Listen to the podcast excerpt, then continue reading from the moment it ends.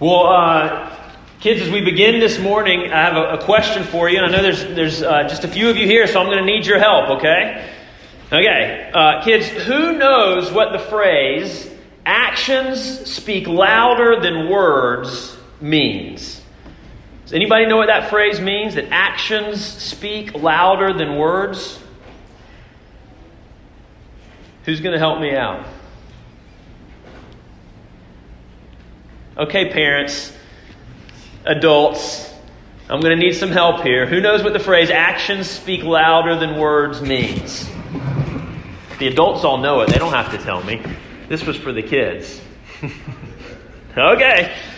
Uh, well, let me explain it to you then, kids, right? So, for example, uh, if you were to tell your brother or sister that you loved them, you said that you loved them, but then you went and you you like smeared their face in the mud, or you gave them a noogie or a wedgie where you were like really actually trying to hurt them.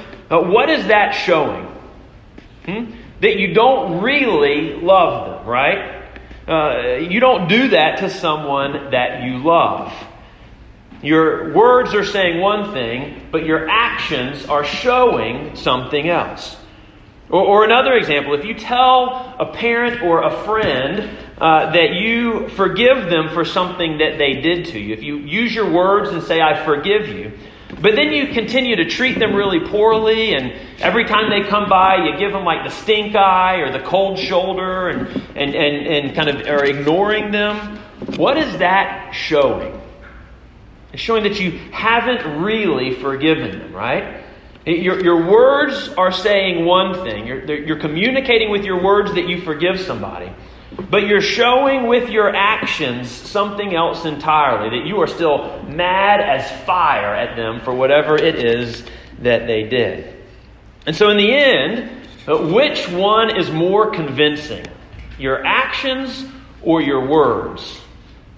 And I'm not going to say anything else until a kid responds to me. Yes, hands up. Thank you. Barnes boys, which one's more convincing? Um, the actions. Perfect. That's exactly right. And that is why the saying is true that your actions speak louder than your words. And that's kind of what we're going to be talking about starting today and, and really for the rest of this season of Epiphany. Because Epiphany, if you remember, is a season where we remember that Jesus has been made known in all of the earth. And as Jesus was being revealed, as, as he was being made known, there were some incredible things that were said about Jesus during, uh, prior to, during, and after his life. For example, Jesus has been called the King of Kings and the Lord of Lords. He's been called Wonderful Counselor, Mighty God, Everlasting Father, and Prince of Peace. He's been called Creator, Redeemer, Messiah, Savior, and Master. And these were all things that people said about Jesus. And Jesus has even said some pretty amazing things about himself, too. Jesus says that he is the way, the truth, and the life. He said that going through him was the only way that someone can get to the Father in heaven. He said that he is the light of the world, that he is the good shepherd of our souls. He said that he is the vine that connects us to God. He actually even said that he is the same as God, that he and the Father were one. So people have said some pretty amazing things about Jesus. And Jesus has even said some pretty amazing things about himself. But how do we know that, that all of these things that were said about Jesus or that were said by Jesus are actually true? How do we know that Jesus isn't just like any of these other crazy, deranged people who have ever walked this earth claiming to be God?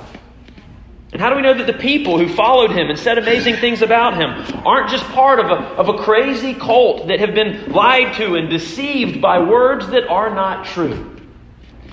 How do we know that all of the incredible things that have been said about Jesus or that have been said by Jesus aren't just cheap, empty words? That's what we're going to be talking about this morning and in the weeks to come in this sermon series we've entitled Prove It.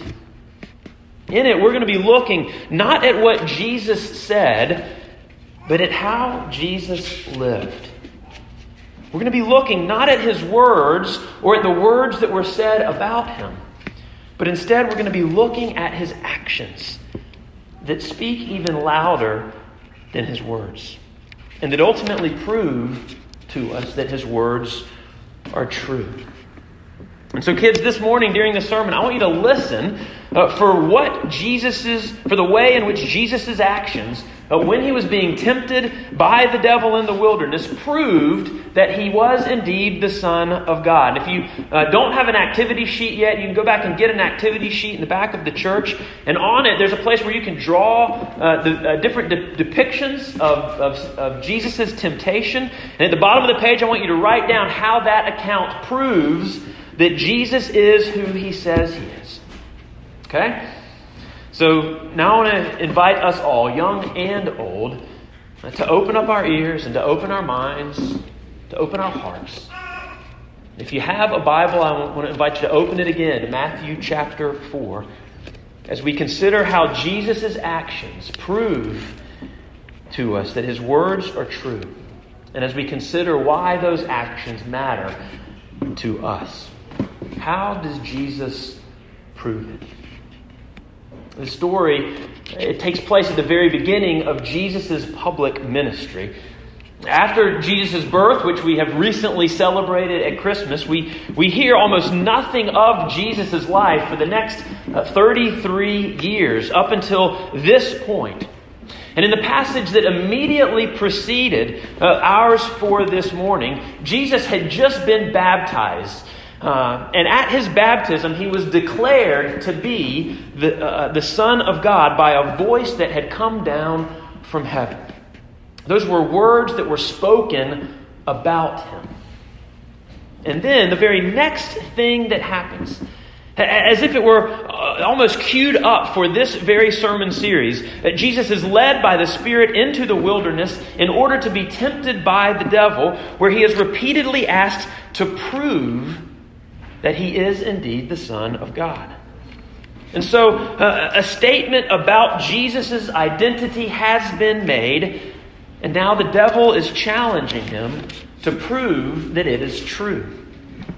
And in this temptation account, Jesus ultimately proves by his actions that the statement about him is true, but not in the way that the devil had intended for him to do so. So let's consider this story together. In Matthew chapter 4, beginning in verse 1, we read that the devil uh, came to Jesus while he was in the wilderness and in two different ways challenged him to prove that he was indeed the Son of God. In verse 3, the devil says to Jesus, If you are the Son of God, command these stones to turn into bread. He's saying, Show that you have control over the elements of the earth in order to prove it, Satan saying. And then in verse 6, Satan says, If you are the Son of God, throw yourself down from the pinnacle of this temple. And then Satan quotes Psalm 91, which promises God's protection over his anointed one. The devil is tempting Jesus to prove by his actions that he is indeed the Son of God. On the third temptation, Satan uh, changes his tactics slightly and, and tempts Jesus with the, the passions of the flesh and the lust of the eyes, offering to him all of the kingdoms of the world and their glory without the cost of having to go to the cross in order to obtain them.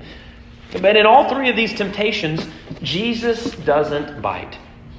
He never gives in to the devil's temptations, and instead, in each occasion, he rebukes and refutes the devil with the words of God by quoting Scripture to him.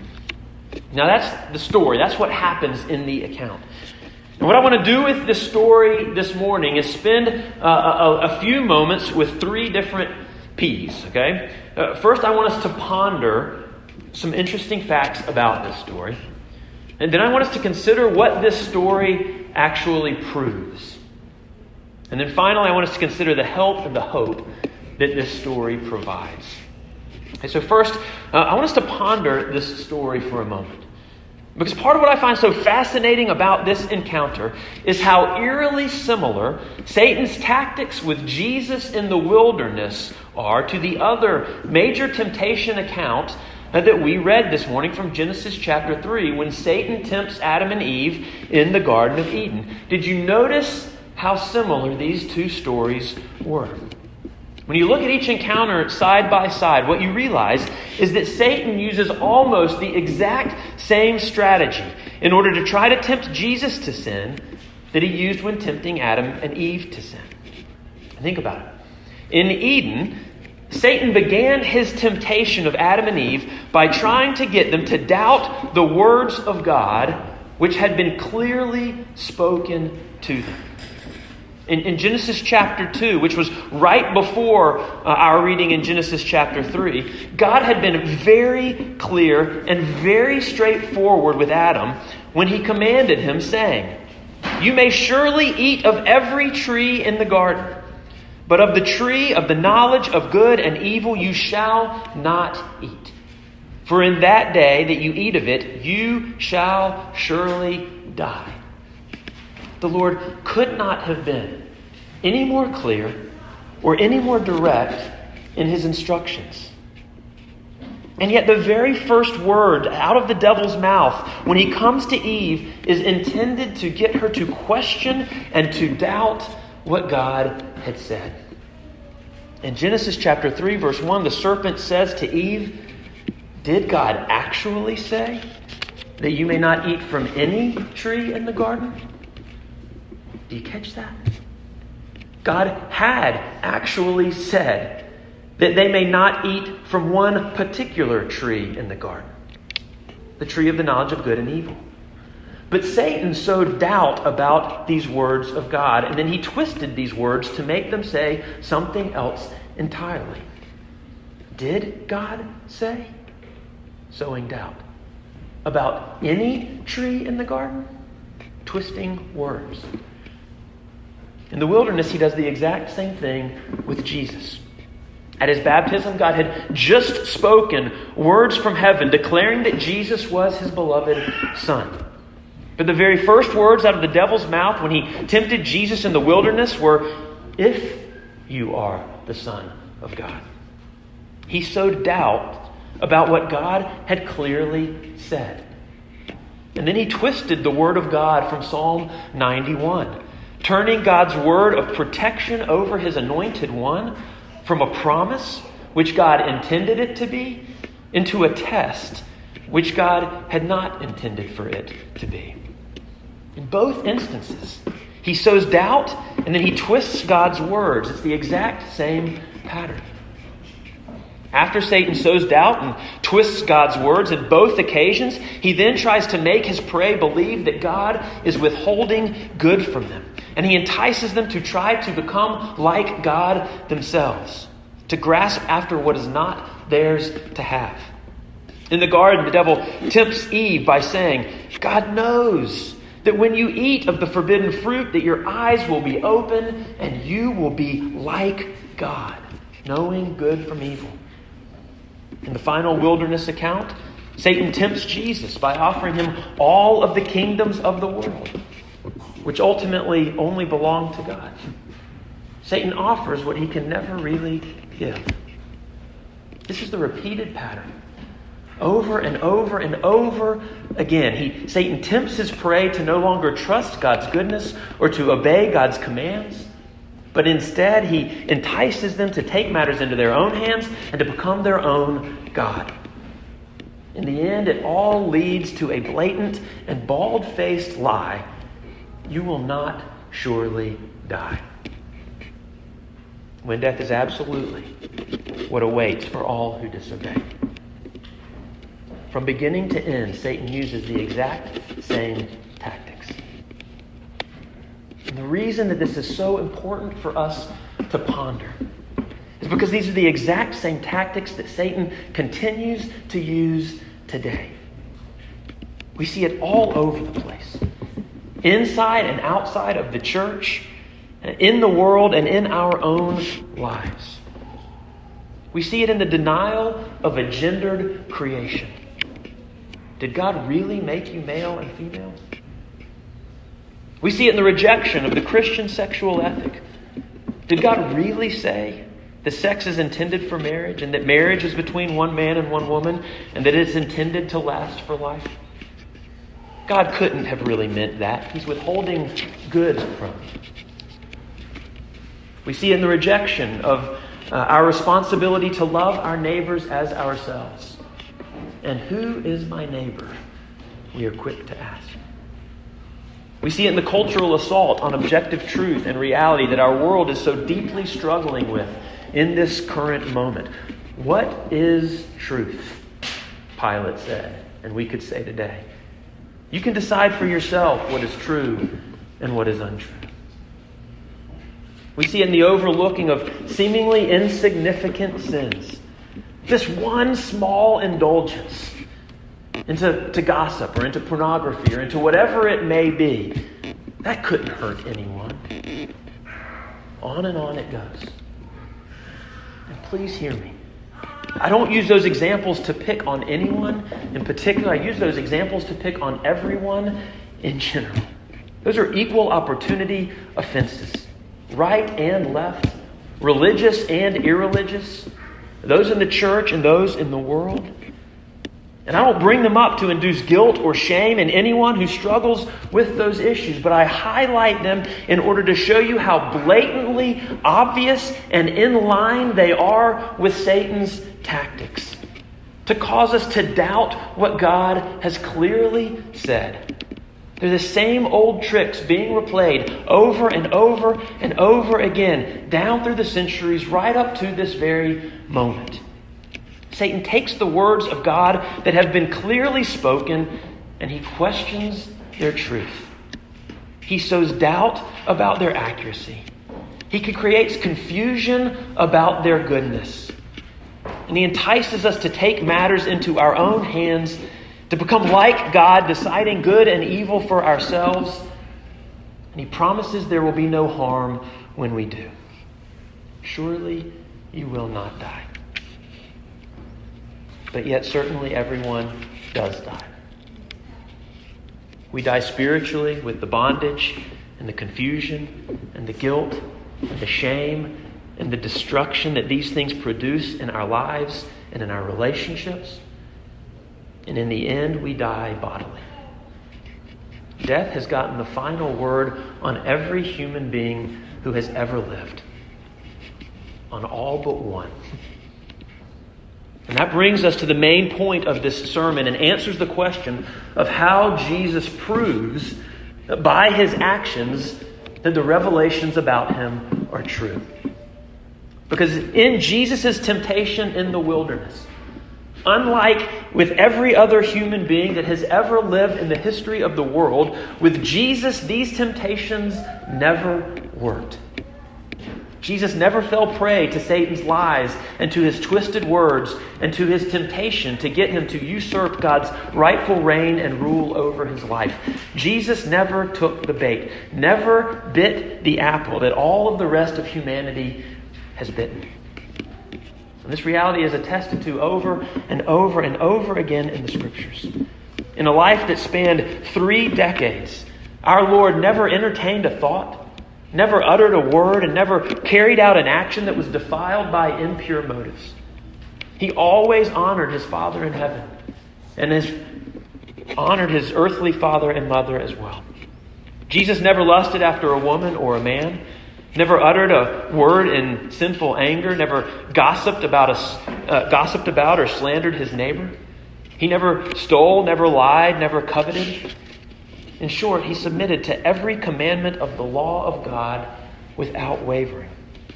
He never bought even one of Satan's lies. Instead, he loved the Lord his God with all of his heart, with all of his mind, with all of his soul, and with all of his strength. And he loved his neighbor as himself. Ultimately, he loved his neighbor even more than he loved himself. As a result, the writer of the Hebrews tells us that he was holy, undefiled, and separated from sinners. The Apostle Paul reminds us that he knew no sin. Even Pontius Pilate, who was no fan of Jesus, acknowledged, I find no fault in him. The dying thief on the cross acknowledged the innocence of Jesus when he said, This man has done nothing wrong. In the wake of his crucifixion, the centurion at the foot of the cross uh, said, Certainly this was a righteous man. Even the demons recognized and testified that Jesus was the Holy One of God. And all of these witnesses and testimonies of Scripture are not given because of what was said about Jesus, but because these witnesses encountered the power of Jesus' unblemished life. We ultimately know that Jesus is the Son of God, not because of what people said about him, but because of the perfect, holy, and righteous life that Jesus lived. His actions confirmed his words and the words that were spoken about him. Part of what's ironic about this encounter with the devil in the wilderness is, was that Satan challenged Jesus to prove that he was the Son of God by his actions. You know, if you are the Son of God, prove it. And Jesus did prove it just not in the way that Satan had intended for to. Jesus proved that he was the Son of God through his actions, not by doing what Satan told him to do, but by being the only one who has ever not given in to Satan's schemes. And that makes him unique in all of human history. That is what proves that he is indeed the Son of God. These are his actions that speak even louder than his words. And the reason that all this matters to us, the reason it's so significant that Jesus resisted Satan's temptation and, and never gave into his schemes, is because of all of the help and hope that these actions of Jesus provide for us. So I've got three points of application that I'm going to end with this morning of ways in which Jesus' resisting of the devil uh, provides help and hope for us. First, Jesus, uh, Jesus' facing of the temptation in the wilderness and throughout the rest of his life provides for us a God who can sympathize with us in our weaknesses. This is what our New Testament reading out of Hebrews this morning teaches us. Jesus knows how hard this life is because he's faced all of the trials and temptations that life has to offer. Jesus knows how difficult it is to be poor. He knows how hard it is to be single. He knows what it is like to face sexual temptation and lust. He knows the pain of being rejected by friends, of being criticized by enemies, of being lied about in public. He knows what it's like to suffer injustice. He knows what it's like to stand up for righteousness and the cost that's associated with that. Whatever it is that, that you may be going through in your life, whatever challenges, uh, pains, hardships you may be encountering, Jesus knows the temptations and the sufferings and the pains of this world because he has lived them and faced them all himself. And he knows how to handle them all perfectly because he never fell prey to sin in the midst of them.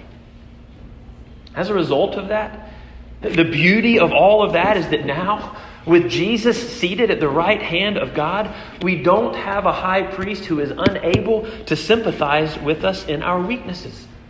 But we have an advocate before God the Father who, in every way, has been tempted as we are, yet was without sin. Which means that whatever you're facing in your life right now, whatever you might be struggling with, whatever it is that's causing you pain or worry or fear or doubt, you can take it to Jesus with confidence, knowing that He understands what you are going through and He can help you with it, giving you mercy and grace to help you in your time of need. What incredibly good news. We don't have a God who is far off and aloof and unbothered by the problems of this world, but one who intimately knows and understands and has experienced and overcome all of the challenges of this life. That's the first help and hope that this message passage provides us. The second help and hope that this passage provides is that it sets an example for us for how to withstand and resist the devil when he brings temptation into our lives.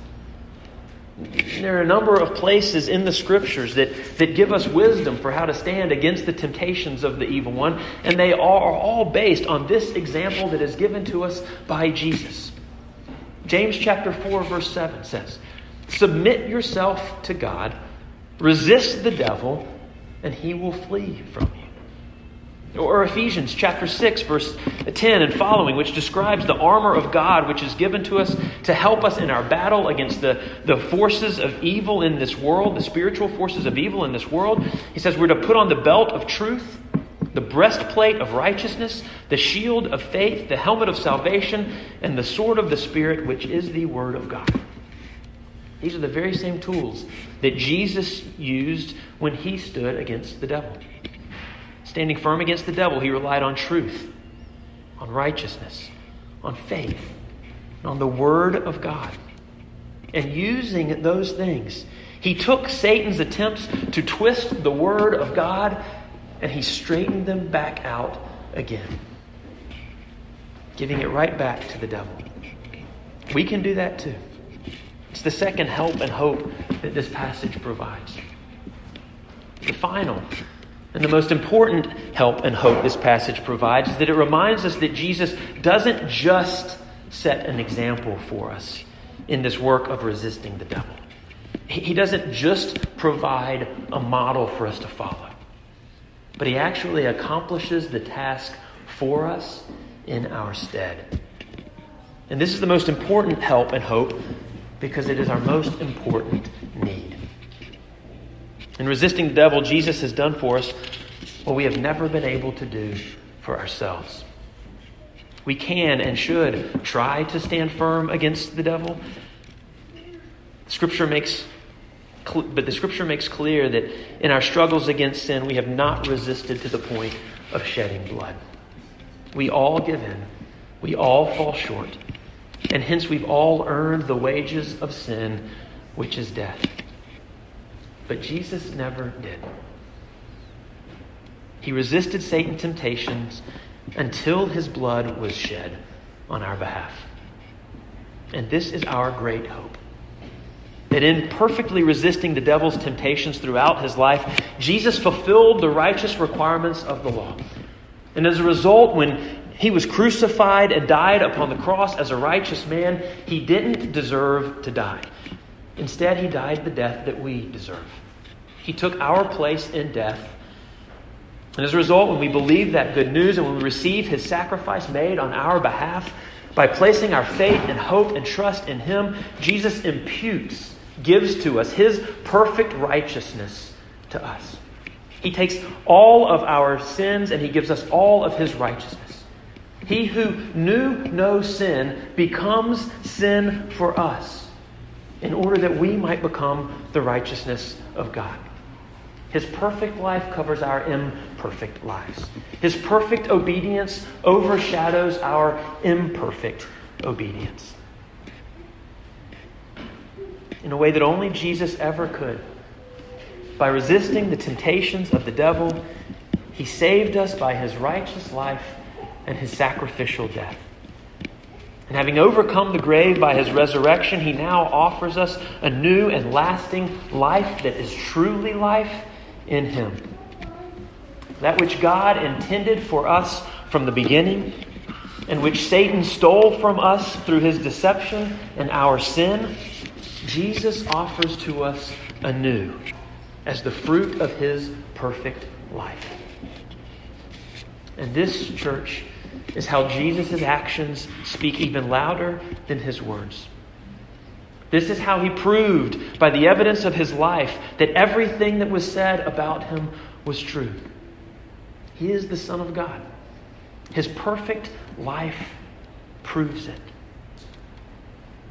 This is what makes him worthy of our worship. and of our praise and of the devotion of all of our lives. And so, as we, church, continue throughout this season of Epiphany and throughout all of the rest of the seasons of our lives, let us remember the perfect life that was lived for us. As summarized so powerfully in the hymn that we sang at the beginning of this service, before the throne of God above. And I want to close with those words here again. I want you to listen to them and let them resonate in your heart. Contemplate their meanings and the implications that it has for you. Before the throne of God above, I have a strong and perfect plea. A great high priest whose name is love, whoever lives and pleads for me. My name is graven on his hands. My name is written on his heart. I know that while in heaven he stands, no tongue can bid me thence depart.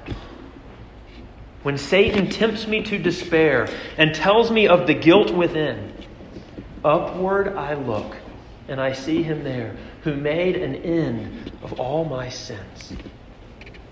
Because the sinless Savior died, my sinful soul is counted free. For God the just is satisfied to look on him and pardon me. Behold him there, the risen Lamb, my perfect, spotless righteousness. The great unchangeable I am, King of glory and of grace. One with himself I cannot die. My soul is purchased with his blood. My life is hid with Christ on high. With Christ my Savior and my God. With Christ my Savior and my God. Because of Christ's perfect life, may this hymn forever be the song of our imperfect lives. To God's glory and to our good. Amen.